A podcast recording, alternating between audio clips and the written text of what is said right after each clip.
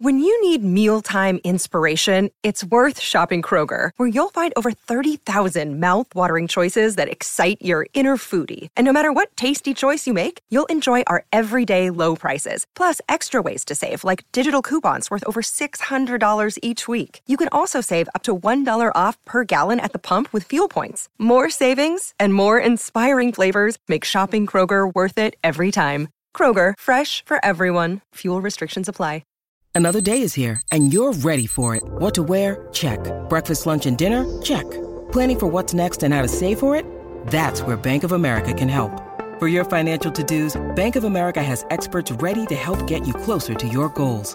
Get started at one of our local financial centers or 24-7 in our mobile banking app. Find a location near you at bankofamerica.com slash talk to us. What would you like the power to do? Mobile banking requires downloading the app and is only available for select devices. Message and data rates may apply. Bank of America and a member FDIC.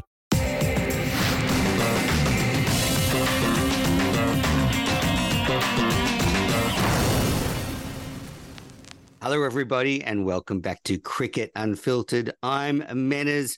I'm joined by my co host, Paul Dennett, who's struggling with lack of sleep. Paul, how are you?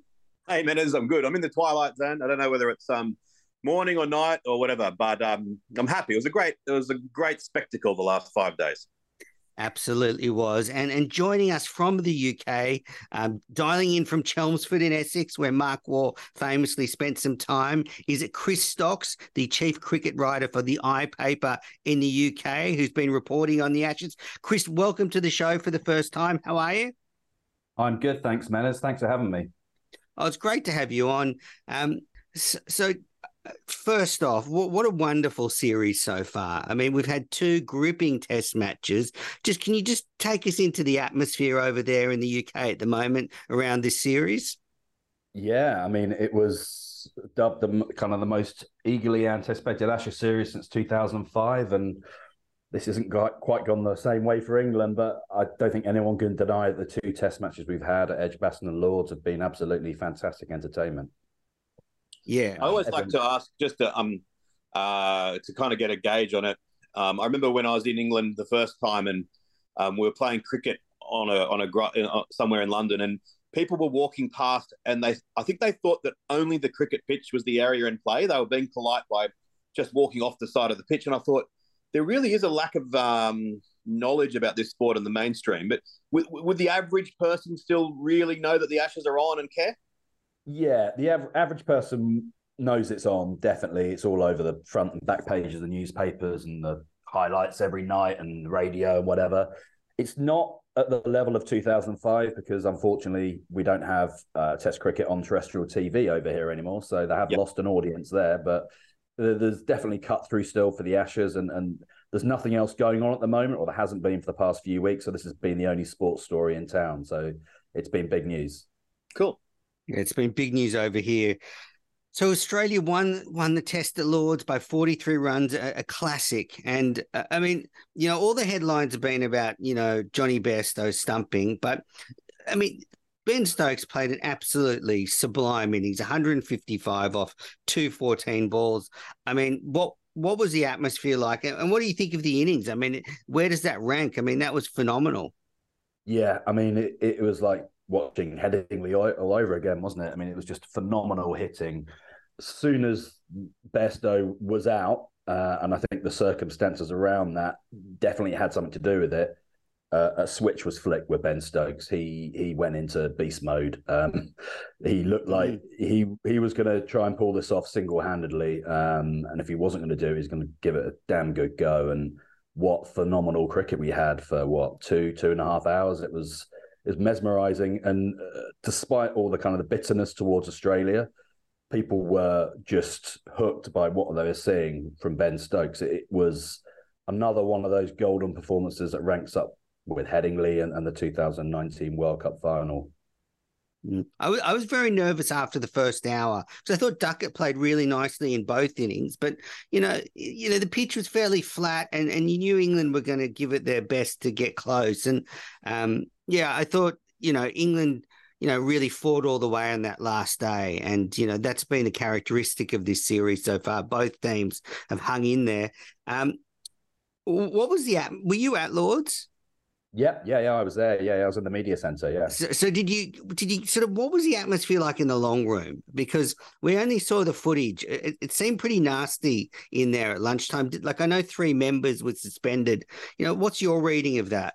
Yeah, I, I obviously wasn't in the long room, but you see the clips and and, and kind of gossip flies around from, from other colleagues who had people they knew in there. Um, it was extraordinary. I mean, Lords is normally polite, staid. The biggest noise you'll hear is a champagne cork popping.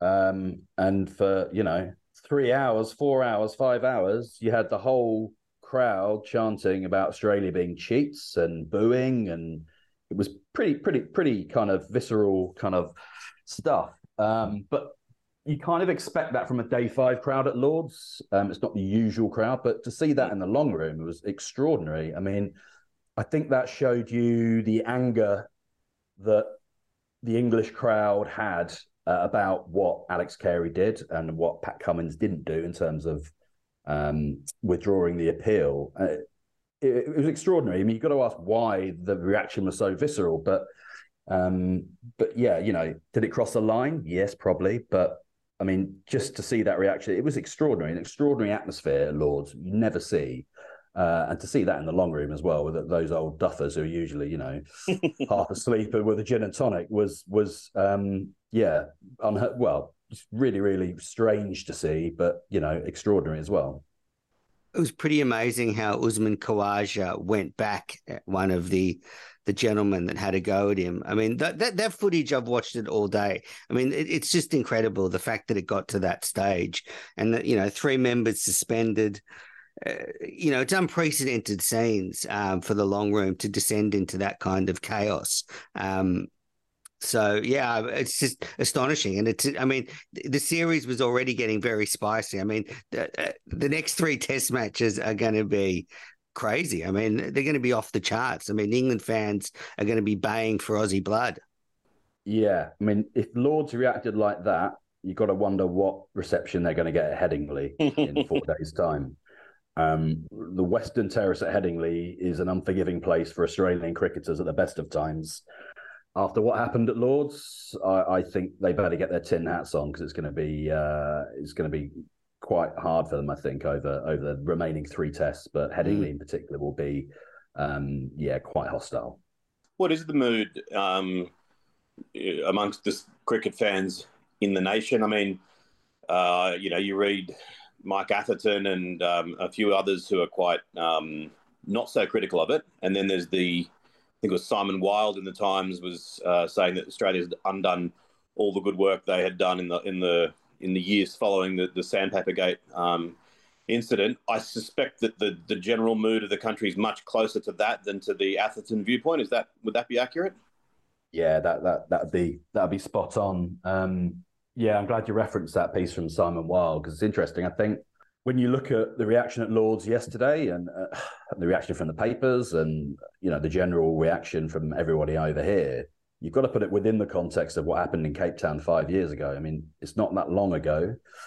Australia have professed to be a you know a, a, new team, a better team, and Justin Langer made it his kind of you know his mission to restore reputations. Um, what happened yesterday? wasn't cheating. Let's be clear about that. It was within the laws of the game. Um, it wasn't cheating, but it. I think to English eyes, it it looked like them pushing the laws to the game to the absolute maximum. And was it in the spirit of cricket? People think not. Um, I don't like to talk about the spirit of cricket, but talk about fairness and sportsmanship. I, I think because people still have what happened five years ago at the, uh, the front of their minds when it comes to Australian cricket the reaction has been much more amplified than it would have been otherwise. I think.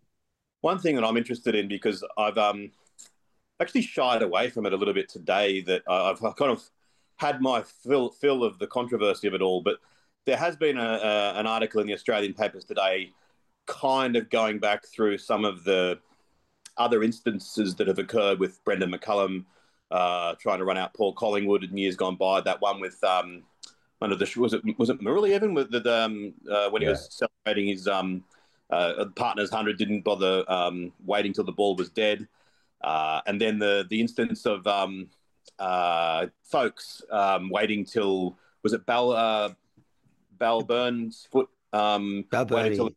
Balbirnie, kind of. Sorry, my brain's gone. Waiting till his foot was um uh lifted before he then withdrew the bails. I haven't forensically gone through each one and sort of thought, okay, is this comparing apples with apples? I don't know if you guys have got any thoughts on on those and whether that puts any context into the reaction, especially of McCullum. Um, yeah, have you guys got any thoughts on that? Chris? Yeah, uh, uh, McCullum um, has has specifically about the Murray incident. He um, has spoken about that and said, you know, he regrets it now. You know, a few years on, he he regrets what he did. He he actually did the Spirit of Cricket lecture um, at Lords in 2016, where he he referenced that and, and said, you know, looking back now, I, I realised that I was wrong. I shouldn't have done it. Um, so uh, yeah, I can see why the Australian media would be looking at uh, all those incidents and maybe calling double standards. That's kind of um, it's fair enough, isn't it? That, mm. There's also the footage of Bairstow doing it on day three of this test. So, I mean, you know that that's a pretty recent example. Uh, he tried to do it to Marnus Labuschagne. Um, yeah, quite the same though. Um, from again, but no, no, but it looks it doesn't look the same because Bairstow's not like Carey got the ball and threw it. Bairstow, if you're a responsible player, should have checked what was going on. Uh, I think the issue comes down to whether Cummins should have called him back. Uh, no, no, but I'm sorry, oh, sorry, my, my brain's not working. I'm saying I thought that the one that earlier in the in the test where Bairstow actually threw it was a possibility that you could actually say that it was the batter kind of um, um, not just meandering out of his crease with thinking the ball was dead, but actually kind of the the act of the the act of the play was taking him out of the crease. Again, I apologize, I haven't actually looked at it. Yeah, I, I, I, have seen that. That was referenced yesterday to Ben Stokes in his press conference. Um, yeah, Malcolm Conn um, asked him the question. You know, not surprising it came from Malcolm. Yeah, yeah, he's this happened. You know, isn't it the same thing? And Ben Stokes said, "Well, I don't remember the incident, but was it convenient." was it the end of the over? And Malcolm Conn said, I, I don't know, I don't remember either. And he said, Well, does it make a difference? Malcolm asked, and he said, Yeah, it makes all the difference. Mm. Um, the the Labuschagne incident was in the middle of an over. He has been batting out of his crease to kind of um, get on top of any swing or movement. Um, Labuschagne is trying to gain an advantage doing that. Was Jonny Bairstow trying to gain an advantage? No, De- no, definitely not. Definitely it was, not. It was it was dopey, but wasn't trying to gain an advantage. Um, uh, uh, Australia, Australia have come out this morning. I've seen Andrew McDonald's been quoted saying it was a prearranged plan. Um, they they noticed Bairstow doing that in between balls, you know, quite a lot. Um, so it was a prearranged plan. I mean, he's paid the price for being dopey, but it's pretty ruthless from Australia, and and you know mm. that's why they're world Test champions, I guess, isn't it? They're they're they're going to take every advantage they can when it comes to you know final day run chase in the Ashes Test match because of the fact that he let the ball go almost before well before actually Bairstow had um, um, stepped out of his ground. Yeah. Well, I heard some interesting comments from Adam Collins um, from SEN. He was saying that you know he feels sometimes in England because um, and this is his interpretation that you know he feels that a lot of Australians play cricket growing up, and they therefore they sort of they get the nuance of the nuances of the game, and um, maybe they're not so concerned with the spirit of cricket because they've played it. Whereas he he this is what he said that he feels that in England there's a lot of sort of casual fans who like to just sort of bring up the spirit of cricket, but they don't really understand it. I mean, do you, do you think that's a fair reason of why the the reaction from the English public is you know, like like run out of the non-strikers then really winds up the England fans. You know, why is it? Do you think that these sort of spirit of cricket issues um, tend to enrage the England fans a bit more? I I think the point made by Adam might be a little bit too simplistic. Um, I, I think there's just two very different cultures, sporting cultures. I mean, look at any sport in the UK. You go back to say football. Um, Thirty years ago England or English teams playing in European competition against teams from Italy, Spain, wherever.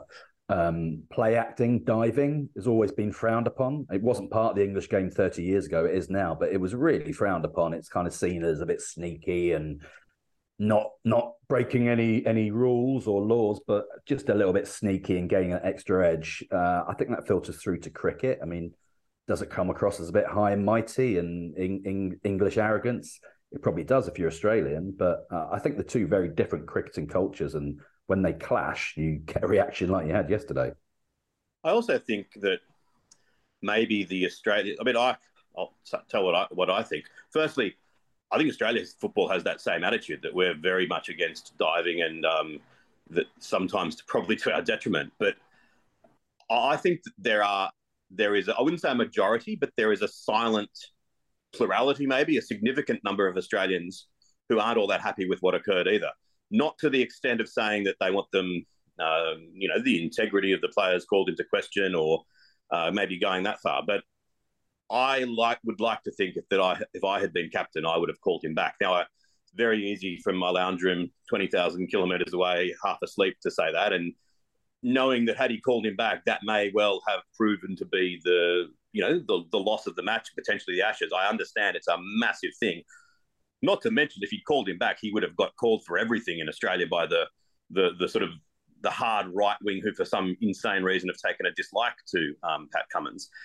But I kind of look at it and say, to me, there, there comes a point where people who say, "Oh, I don't want to," um, we, we shouldn't have to have any reference to sportsmanship or the spirit of cricket in cricket because of the fact that the laws should be just adhered to. I just don't think it's as simplistic as that, and that you know, for example, there are still things that there's an expectation that you won't adhere to the laws. If a if a player runs um, to ground their bat and the ball ricochets off their bat and doesn't go for four, and they take an overthrow, that is, uh, I don't know why, but it is completely um, not allowed in the cricketing world. And if it was done, everyone unanimously, certainly in Australia and England, would come out uh, in condemnation of it. And I, um, I kind of look at this in the same sort of way and say, Bairstow clearly wasn't trying to um, do anything other than wander down and have a um, you know, a bit of gardening or a mid-wicket conversa- uh, conversation with his partner. And so, yeah, I, I, think for me, I would have I would have liked to see him um, call him back. By the same token, I you know if I think if I was Johnny Best, I would like to say you know I'd put out a post saying I was a dozy fool and I probably deserved it. That I think it is a not arrogant, but it's slightly not the most ideal thing to be walking out. I, I, as a batter, I wouldn't have walked that quickly either. So I can see that side of it. But ultimately, I think having wrestled with it throughout much of the day, that's where I come down on the line. I think that um, uh, I'm proud of the Australian team, and I'm still proud of them. But to to be even more proud of them, I would like to see them to have reacted in the way that I think, you know, Lindsay Hassett or uh, you know Richie Benaud or somebody um, would have reacted. And I and I, I don't quite buy the argument either that I'm sure that they would put forward that, oh, well, you know, we got a catch struck down yesterday because the letter of the law um, was enforced. So we're just going by the letter of the law. I don't think it's quite the same. I, I think you can argue that although I would like the rule to be written in such a way that Mitchell Starc's catch in future would be regarded as a fair catch, as it's currently written, um, it's not. And I think there's a difference between that and a player who uh, clearly, for all intents and purposes, play had stopped and he was going to um, just walk out. Yes, he was being dozy, but he wasn't trying to, to gain anything by it. And I think there's a small distinction there. That's where I fall down on. Sorry for gibbering on, but I sort of thought I'd um once I got off my long run, I'd say it all. No doubt Menners doesn't agree. But anyway, that's that's how I think. Where, where what do you no, think? No, no, I actually Chris's thoughts first. Chris's thoughts first before you. Uh, no, no, no. Uh, no, not going to be straight. I actually don't want the whole this whole discussion to be derailed with the Bairstow talk because I think one thing, um, you know, there's been some great cricket, some great cricket. So, yeah. uh, so, so Chris, no, no. So I was going to say, Chris, uh, now's your chance. If you want to bury the Aussies, have a swing at it because, um, you know, give it to us, both barrels if you want. I'd love to hear what you think about it. Okay, I'll, I'll ask you. Well, the way I see it is, yeah, technically out. Bairstow Dozy, yes, absolutely. Um, give, why give Australia that opportunity? Yep. Um, ask yourself the question: when you look at it, the cold light of day, is it fair? Was it a fair play? Was it actually fair? Was it within kind of you know the spirit of cricket? I don't think it was fair. Um, you also ask yourself: Australia are the best team in the world. Aren't they better than that? Couldn't they get Gen- Jonny Bairstow out genuinely without resorting to those kind of tactics? I think when you look back on it, I think Pat Cummins will regret that. Um, it's not great for Australian cricket's reputation. I asked him in the press conference at Lords yesterday, do you think what you what your team did and the fact you didn't um, recall Bairstow back and withdraw the appeal, do you think that's harmed Australian cricket's reputation? He said no, but I think they were in a little bubble. Um, and you got to look at some of the headlines in the UK papers, and I'll read a couple out. Uh, it tells you the reaction over here and what they think of Australia. It's pariah Carey, shame old Aussies, spirit of cricket reduced to ashes, disgrace, barefaced, um, what was it? Barefaced sneak, Ashes battle turns toxic, and the gloves are off. I mean, it's brilliant for the series in terms of everyone loves a bit of needle, but I, I think Australia were better than that. Yeah, I, I kind of agree. Um, and I, I, I think to, in defense of Cummins, I think he means that. I, I think he genuinely thinks that he has done um, nothing wrong. I don't think that he thinks, ah, yeah, well, I'll, I'll, I've we've got away with one here, but I'll pretend that I've done nothing wrong. I, I, think, and I think it's, I think the Australian team is playing with more grace than they have in a long time, and they're closer to what I would like them to be than they have been in a long time. I think the final piece in the puzzle is, I, I agree with you. I think in time he might come to regret it. Um, I think it's a pity that at the moment, I think if you surveyed all 11 in the team, not only would they not regret it, they would almost not understand why they would even have to regret it. And I, that's that's a little bit um, disappointing. But yeah, I'm not ready to castigate them like um, maybe like the English media is. I just think I would have loved to see them um, withdraw the appeal in an ideal world. Yeah, and I, I think you've got to recognise as well that. It, the decision to withdraw the appeal would have been a very, very difficult decision for Pat Cummins to make. That's not you can't just say, "Oh, well, he should have done it."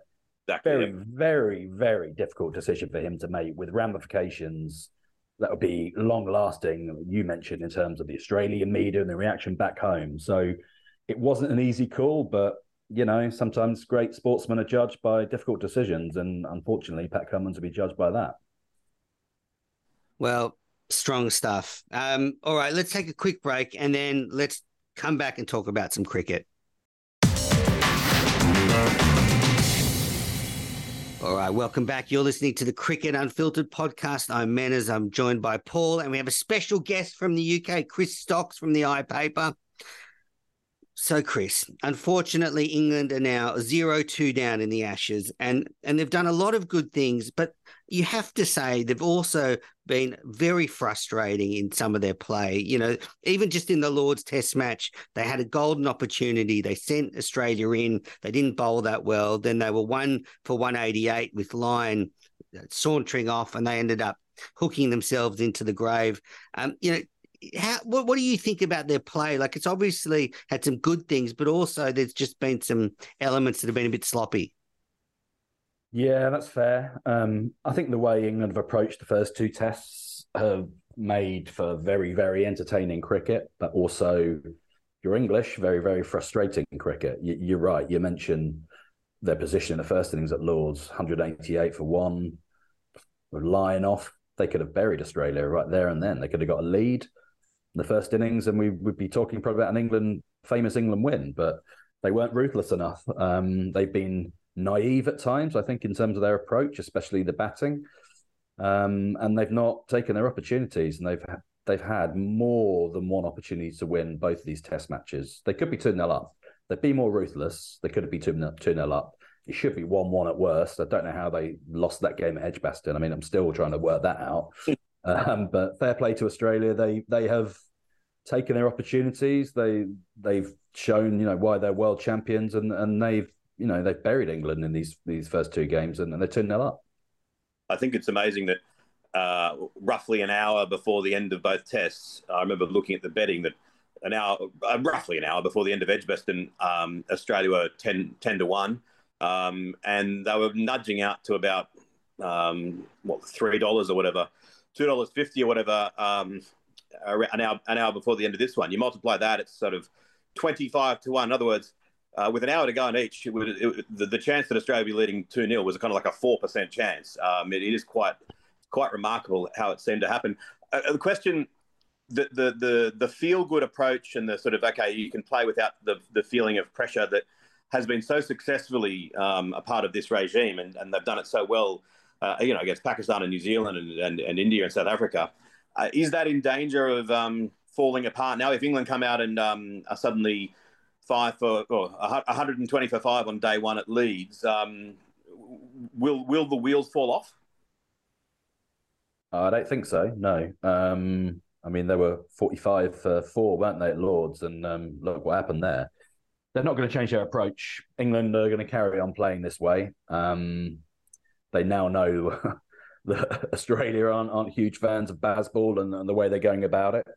Um, there's a kind of a messianic zeal, I think, coming out of the England camp. They want to change Test cricket, so they're going to stick to this way of playing, uh, come what may. Even if it means they get whitewashed five 0 they'll carry on playing this way. Uh, I think we'll see it Headingley is England being slightly more calculated in the risks they take, especially when batting, mm-hmm. uh, and also a little bit more ruthless. Uh, I think the fact what happened at Lords yesterday, that incident, we're not going to go on about it, but that has galvanised them heading into Headingley, and I think that will see them take a slightly more streetwise approach uh, for the final three tests. Did you? if they do, oh, sorry, go on, Menners. No, uh, yeah. Did you think though it's it's a little bit of a, a, a knock on Baz, Baz, McCullum's coaching that you know that they weren't this switched on to start the series. That you know they picked Moeen Ali cold, that they declared on the first day, that they threw their wickets away in at Edgbaston in that second innings. Like, you know, they're, they're so close to being to beating Australia. Like it, it's too late to flick the switch when you're 2 nil down. Like you, you, you got to sort of be switched on to start the series. Like, do, do you think Brendon McCullum is actually, you know, getting this team in the right spot to to win the big games? Yeah, I think he is. Yeah. Um, before this series, England won what eleven out of thirteen games, beaten some pretty decent teams. Three 0 on Pakistan, beat a very good South Africa uh, team in England, two one last summer. Um, yeah, the, the, results before this series bore out the method. It, it justified the method. Um, Australia are the best team they've come up against, so this is obviously they've hit a bit of a roadblock in terms of the results, um, but they're not going to change the way they play. To to say to England, you actually have to uh, actually ditch Bazball and, and go back to you know traditional Test cricket. It kind of doesn't. It, but, I'm not saying understand what Bazball's about. No, but I'm saying not ditch it. But you know, on that first day in in Edgbaston, that was arrogance to declare. I mean, there might have been another forty or fifty runs on offer, but Stokes says, "No, stuff it. We're we're too good for that." And bang, that you know that forty or fifty runs maybe cost them the game in the second innings when Root and Brook and all those players threw their wickets away. All they need to do is bat well for another hour, and that's what I'm saying. Like they're so close, they can still play really aggressive, positive cricket, but like dot the i's and cross the t's. That that's what I mean. Yeah, but it's like um, you, you can't kind of have it both ways, but that, that in that second innings, Root got to 46 by playing that way. Um, and as I said, his, his second innings average is about 46. Um, I, I, think that, you know, you look at the way that Duckett played, um, that if he hadn't had that freedom, he wouldn't have scored anywhere near as many runs. I think one of the unfortunate things, and I'm not trying to just say, defend this because I was a big proponent and still am a big proponent of the way that they play, but if they lose this series, there will be a lot of people saying, well, they beat Australia in 05, 09, 13, 15, and drew with them in 19 with um, traditional green pitches and playing traditional cricket, they've now switched to this approach and they've been beaten. I would like to be able to sort of also put the other case forward and say they were obliterated in Australia. Um, had they played traditional cricket in these first two test matches under a more traditional coach, they may not have been in a position to win both test matches with an hour before the end. Australia may be leading 2 0 after two um, reasonably comfortable victories. Yeah, and I think yeah, know, you reference the um, Edgbaston game. If England hadn't declared in the first innings when they had, that game would have petered out into a dull draw, or it, it may have done. There were four overs left when Australia completed that run chase. Oh, but, but I think, but I think the game's totally different. Uh, you know, Australia looks up and they're five for one forty, and they've got four. That you know, uh, England have made four forty. It's a different game. So uh, I just think you know that they could have actually put the foot on the throat then. Um, no, but I think the point Chris is making is that, um, and, and I made this as well, that the one time they went away from Bazball or the, the, the approach was at the same time as Australia got aggressive. That that, that last runs chase between um, Cummins and Lyon, the Aussies suddenly threw caution to the wind at the same time as England got quite defensive. That had that not happened and had it panned out, as I said, that the, the, the 90% chances it was with an hour to go, you could look back and say that although I didn't even agree with the declaration, it probably did mean that they would have won a game they should have won that otherwise may well have petered out to be a draw. And I think that is the success of the approach that uh, games that you otherwise would have drawn, you win, and occasionally games that you otherwise you would have drawn, you lose. But I think that the the ledger's more in favour of the former than the latter. Yeah, absolutely. And I mean, three of the last four Test matches they've played are three of the best Test matches I've seen in my lifetime. Wellington with a loss by a run, and these two Ashes Test matches. They've lost all three, um, so you could say, yeah, it's not worked, is it? You know, it's it's naive, but actually, it's made for brilliant cricket. And as Brendon McCullum and Ben Stokes have said right from the very start of this, we will not always work. We'll lose some games like this, but we'll win more than we lose. And I think they mm. trust themselves that they'll they'll win more than they lose. And um, you know they're two 0 down this series, but they, they lose three. every game. I don't think so. Might win three two. Yeah, that's yeah. what I'm thinking. Excellent. I mean, I'm happy with that. It's entertaining to watch. You know, I, I, think it's great. It's fantastic. And you know, if if you know if England fans are happy with it, then that's terrific. Um, Rick Finlay did put out an interesting stat though. He did say after two tests, Australia have faced 654 more balls to score just 45 more runs than England, and they've lost the same number of wickets. So uh, the, the thing is, though, that practically wears out the England bowling attack and keeps our bowlers fresh because, you know, that was tough stuff for um, and we're running out of time. So I do want to ask you, you know, like you, Anderson looked tired by the end. You know, what do you think England is going to do for their attack in the third test? Before you get to that, just the, the first half of your question there. Yes, you could say that, but you could also look at it the other way and say it shows Australia has actually been too defensive and has won these two test matches in spite of their tactics. And if, if Australia had had a more aggressive approach, maybe England wouldn't have been in a position to win both games um, uh, with an hour to go, and Australia might have won them more convincingly. I'm not saying that's the case, but just that I don't think it necessarily follows that because Australia has faced more balls and put more miles into the legs of the England bowlers, that therefore that means the Australian tactics were better. I don't think that's necessarily follows. No, and can I, can I just come in actually? One one point I want to make about Lords, especially um, England. England's way of playing has worked, but they've been sloppy at times. They gave away seventy-two extras. Mm. Seventy-two. I That's mean, the coach's fault. it's it's everyone's fault, isn't it? Take a bit well, more care. Yeah, yeah that's what game. I was saying. I mean, that's what I was saying. That, that that's what I mean. Like they've got the right attitude. Like they just need someone to stop playing golf with the players and say, right, let's pull our socks up and let's do the little things right. Because if we play this aggressively, but we actually respect the game a little more, we're, we're going to be world beaters. And maybe they're, you know, 2 0 up right now. Um, and they are respecting the the, the entertain to, to imply that they are disrespecting the game Menners is ludicrous. Um, well, I'm not the only one saying uh, that. you just said it. I said I'm not the only one saying it. Well, I mean, the, I, I, think they have shown more respect to Test cricket in the last couple of years than anyone ever. Um, you know, they are salvaging a, a, sport that's dying in half the world um, and giving it a, a, bit of oxygen. I, I, think that their respect to Test cricket is um, puts us all in the shame. it puts us all to shame.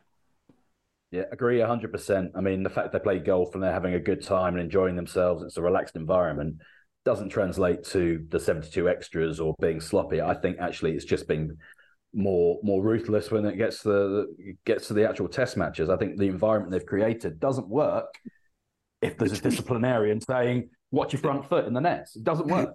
Uh, the freedom is is what makes this new approach from England, and I know a lot of Australians don't war. like it. Menners. It is a culture war. Um, it is a culture war. But t- tell me, I do, what what do you think England's going to do for for Headingley? Um, what, what what do you think they're going to do with their team? I I know they made some changes to the squad. So is it Rehan Ahmed and Potts have gone out? And yeah, uh, they're out. And um, Mo Ali might be available with um, Ollie Pope yeah. dubious. Is that with his shoulder? Uh, yeah, with it, with his shoulder. Yeah, they'll have to assess that over the next few days. Um, I think one change England will definitely make uh, will be to bring in Mark Wood, um, a guy with proper, genuine pace. Mm. the guy can the Bounce the shit out of us. Yeah, he- he's he's he's quicker than Mitchell Starc, isn't he? This guy is quicker than Jofra Archer. He he will be the weapon they'll unleash at Headingley, and they will have no qualms about peppering Australia with those short balls. Um, he definitely comes in. I think obviously Jimmy Anderson's going to have to sit the next test out. He's looked a little bit jaded, and all of his forty odd years, hasn't he? Um, Mm, that was rough yesterday. He got he got he and Broad. You got to give it to them. They got him behind everything yesterday, but they they wore a few for the the three lions. Unusual. Yeah, yeah, absolutely, yeah. Um, they, they they they showed incredible bravery, and also, you know what? Mentioned Nathan Lyon. He's Mm. not popular among the English fans, but what he did at Lords for his team, that was that was very, very impressive and very brave. And you know, the fact he's been ruled out of the series this morning, I think, is quite a big, quite a big, um, big thing for for Australia. They're going to miss him quite a lot. I think. Um, Todd Murphy, he's, he's had a good start to his Test career, but he's no no Nathan Lyon. Is he a guy with pretty much 500 Test wickets? Yeah, So that, that could be a he- big thing. I don't think it's such a big deal. Um, I, I think they're roughly similar standard bowlers. Okay, you know, Yeah. you would know more than me, but Well, he, Ravi Ashwin said Murphy was way better when um, than when Lyon first toured India. I think the, the one thing Murphy Murphy could bring is a surprise element. I mean, it, you know, the England team knows Lyon. I mean, he's a great bowler, but uh, Murphy's got a few tricks up his sleeve. Um, but you know, it'll be interesting because England will come hard at him, much harder than India did, and holding your nerve in that in that position is very difficult. And, and Chris, I want to I want a, an objective opinion on this as an observer of the Australian team. You know, what do you think of Pat Cummins tactically as a captain in, in what you've seen? Yeah, not been impressed. No, way too defensive, uh, rattled at various times. I think his captaincy's left a lot to be desired.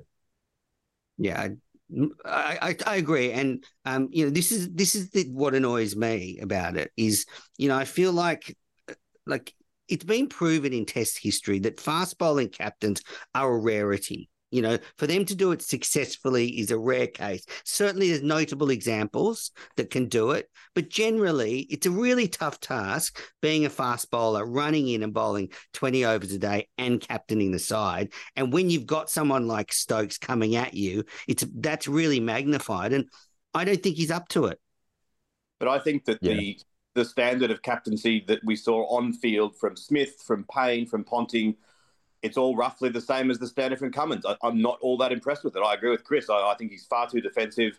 I love Pat Cummins. I think he's um, a fantastic cricketer. I think he's a good leader. I don't think he's a good tactician, but I don't think that the um, many of the predecessors have been much better. I think Michael Clarke was good. Um, Mark Taylor was good, but uh, you know, I think if you close my eyes and, and Smith's in charge, I think we'd see very similar uh, fields and very similar approaches by Australia.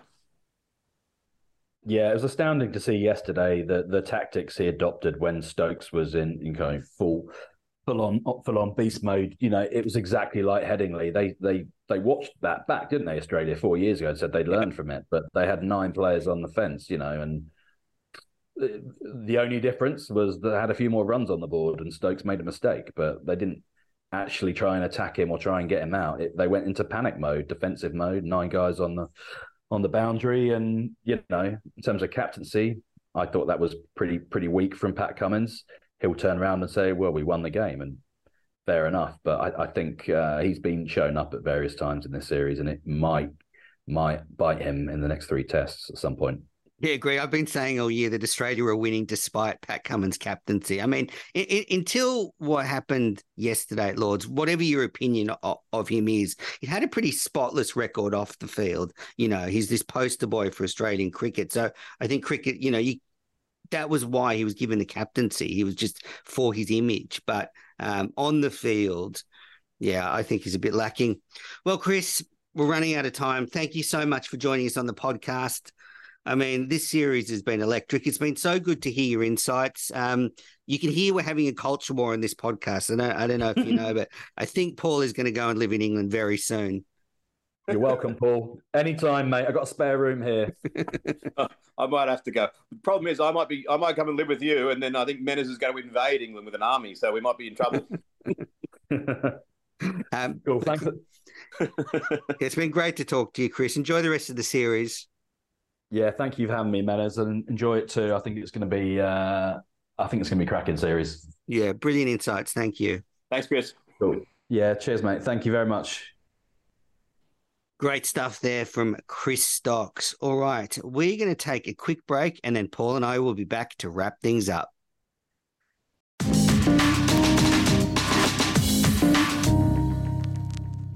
Welcome back to Cricket Unfiltered. It's Menners and Paul. Wow, that was wild. I mean, yeah, yeah wow, that, that was great chat, Paul. Yeah, it was, I was quite not, not nice chat. Well, I didn't think it was wild. Um, you know, it's not um, seemed pretty civil and pretty um, good exchange of views. I know it's just it's just this whole culture war going on in cricket. Um, anyway, uh, it's looking ahead to the third test. Um, we won't be doing another episode before then. So, you know, so it's come out, Nathan Lyon's ruled out for the series. And I actually, like you, I'm pretty comfortable with it. Um, you know, I, obviously it's going to be challenging for Murphy, but I think, it, I think he's up to it. Yeah, I do too. I, I, it's desperately sad for Nathan Lyon, obviously, um, but uh, oh, without doubt. Um, in terms of the the actual performance of um, of Murphy, I think yeah, I think he's a pretty good bowler, um, and I think Nathan Lyon um, is um, is going to be reasonably adequate, adequately replaced. You know, we'll have to wait and see. I think you're right; they probably will attack him. it'll be very interesting watching someone like Harry Brook having a go at him. I can't wait to now with the you know the Western Terrace at Leeds going for it. I am very disappointed that we're not there, Menners. I know Jaleesa is going to be going today. Um, once again, we've failed to uh, get ourselves across. Um, so, um, anyway, it would be good to watch it on television. yeah, definitely. Nathan Lyon's the leading wicket taker for the Aussies at the moment. He's taken nine wickets, so it's a big loss. Uh, Cummins and Hazlewood have eight wickets each.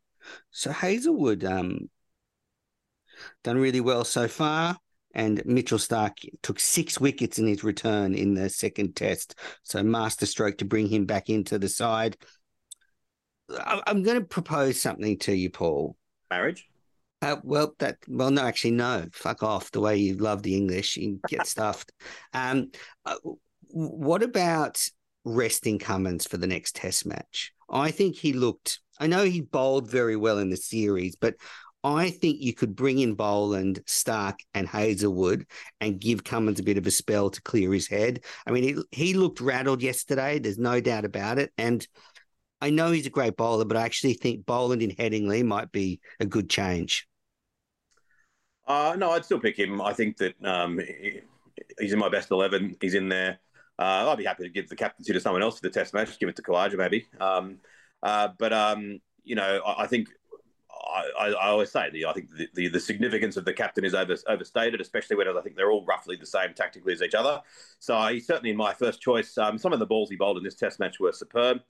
I, I, think they'll probably go in unchanged, other than Lyon and Murphy, um, unless there's other some some other injuries. I think they'll be reluctant to drop Starc um, uh, at the moment, and Boland might have to wait. And as much as I wanted Boland picked for Lords, and um, uh, you know, it's hard to argue with the way Starc played. He, he he went the journey initially, but really roared back home strongly. And some of the balls he bowled towards the end uh, were absolutely unplayable. So uh, I couldn't be too disappointed if they kept the same ten plus Murphy for um, for uh, Leeds.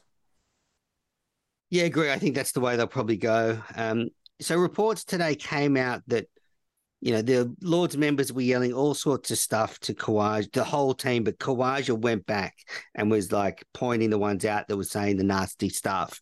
Um, that's pretty brave stuff. I mean, Khawaja's done a lot of things since returning to the team, and he calls himself the people's champ. So, ironically, he's the one standing up to the Lord's members. That that's that's that's a scene that will go down in Ashes folklore uh, of what happened yesterday.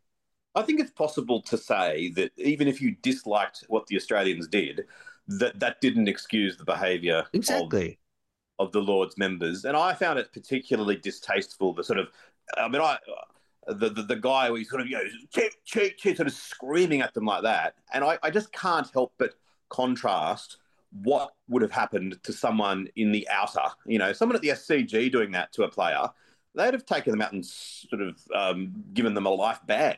The fact that the MCC initially were not even going to suspend these guys, I think it's um, it's not the greatest look. And you know, um, everyone goes on about how you know the long room and everything else, and Um, they, they, better watch it. The next thing that'll happen is that they'll, they'll say that's it. Um, the players aren't going to walk out through the long room anymore. Um, they'll walk out. You'll have to put a different um, walkway out at, at, Lords. And I'm not saying that's what I want to have happen, but um, you know, it's. It, I'll tell you what. If they did that to an Indian team, and India suddenly said, "Okay, we're going home. Um, we're going to play an extra two months of IPL now," England would straight away say, "Oh, actually, as it turns out, we have demolished a section of the um, the grandstand, and there's a new walkway you can walk out without having to go through." Um, so yeah, they've got to be careful. I think. Yeah, I agree.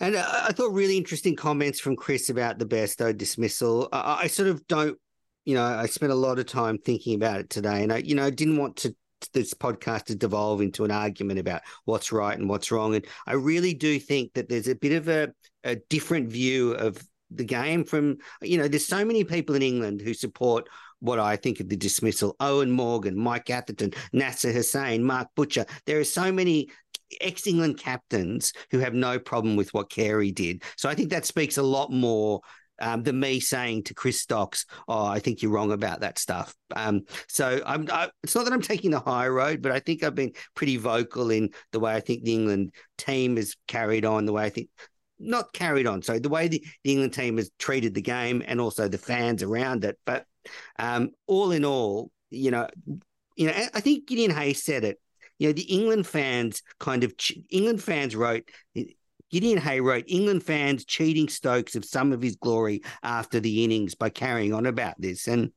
um, yeah, I think that's a valid statement. I mean, I've said all those. I've said all my piece. Other than that, at the moment it happened, I was actually genuinely surprised. Only for a few seconds until I, you know, I realised. But I was genuinely surprised that Cummins didn't call him back. I just thought you can't get a blackout like that, and I, I still think that's my that was my instinctive initial reaction, and I, I kind of still feel the same way. I don't want to go to anywhere near the level of um, the castigation that they're copying. Um, but I, I, you know, I, I, said it during the show. That's that's how I feel. And then I sort of look at uh, you know fans from other countries, you know, because you know obviously England and Australian fans get emotional, but you know a lot of neutral fans and you know Ravi Ashwin's you know tweeted out we should actually be applauding Carey's um, uh, vigilance and being aware of the match rather than um, criticizing yeah, him. I don't think they are neutral. I think that they are um, fresh from their war with England around Mankading, that they're kind of using this as a way of saying, ah, furthermore, furthermore. Um, I reckon, honestly, if you did a poll of all fans of cricket around the world and excluded England and Australians, um, I wouldn't be surprised if it came um, closer to uh, people disapproving of it than approving of it. Well, we don't have any figures to back those claims up. That's true. Uh, That's true. I'm not saying that. I'm saying you, you gave unverified figures, and I'm giving back with some unverified figures. Um, certainly, if you applied an IQ filter, mine would be right. Here we go again. Um, oh God, I withdraw that statement. I withdraw that so many people hate us at the moment. Like you're offending half the audience, I'm offending the other half. By the end of the Ashes, we like we have no listeners left. Like you pissed off all the Aussies, I've pissed off all the Poms. It's just like you and me talking to each other, and with Jaleesa listening. That'll be it. Um. Mm. All right. Well, I just have the series figures. I just want to um look at the series so far because two test matches in the leading run scorer for England Ben Stokes 216 Ben Duckett second on 212 thought he played really well at Lords. And I actually think he showed signs of you know his strike rate in this series is 75 so uh, I think that's actually a pretty nice strike rate for him at test level.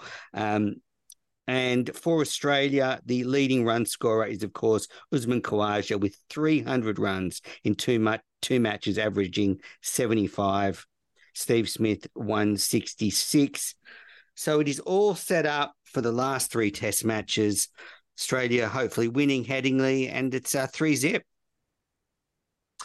Yeah, I mean, I've said before, I think that um, as much as I wanted Australia to win 5 0 from from that point of view, you have to acknowledge, Menners, that as much as that's you'd love it for, to be three zip, part of you when the fourth test comes around and there's a sort of feeling of England of okay, oh well, when's the Premier League start? Um, the the the, the I don't care. test. I've told you I don't care. I've told you I don't care. I I genuinely want to drub them, like rub it in their nose. I I I, I really dislike the way they've behaved this series, and yeah, I I, re- I genuinely will delight in a five 0 drubbing. In fact, I would prefer it if they were three day fixtures, so we didn't have to stay up so long, like in two thousand and one, where like by the fourth morning, you the game was over.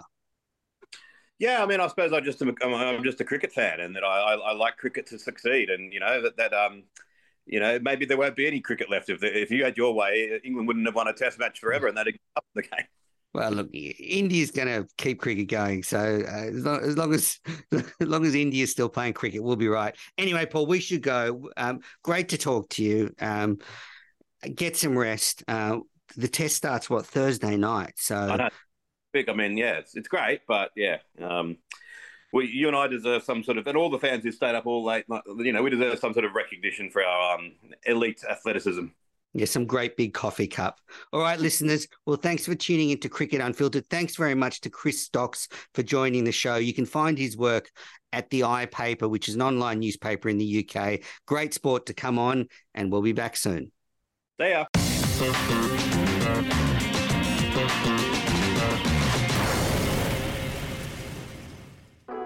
This is a Piccolo podcast production.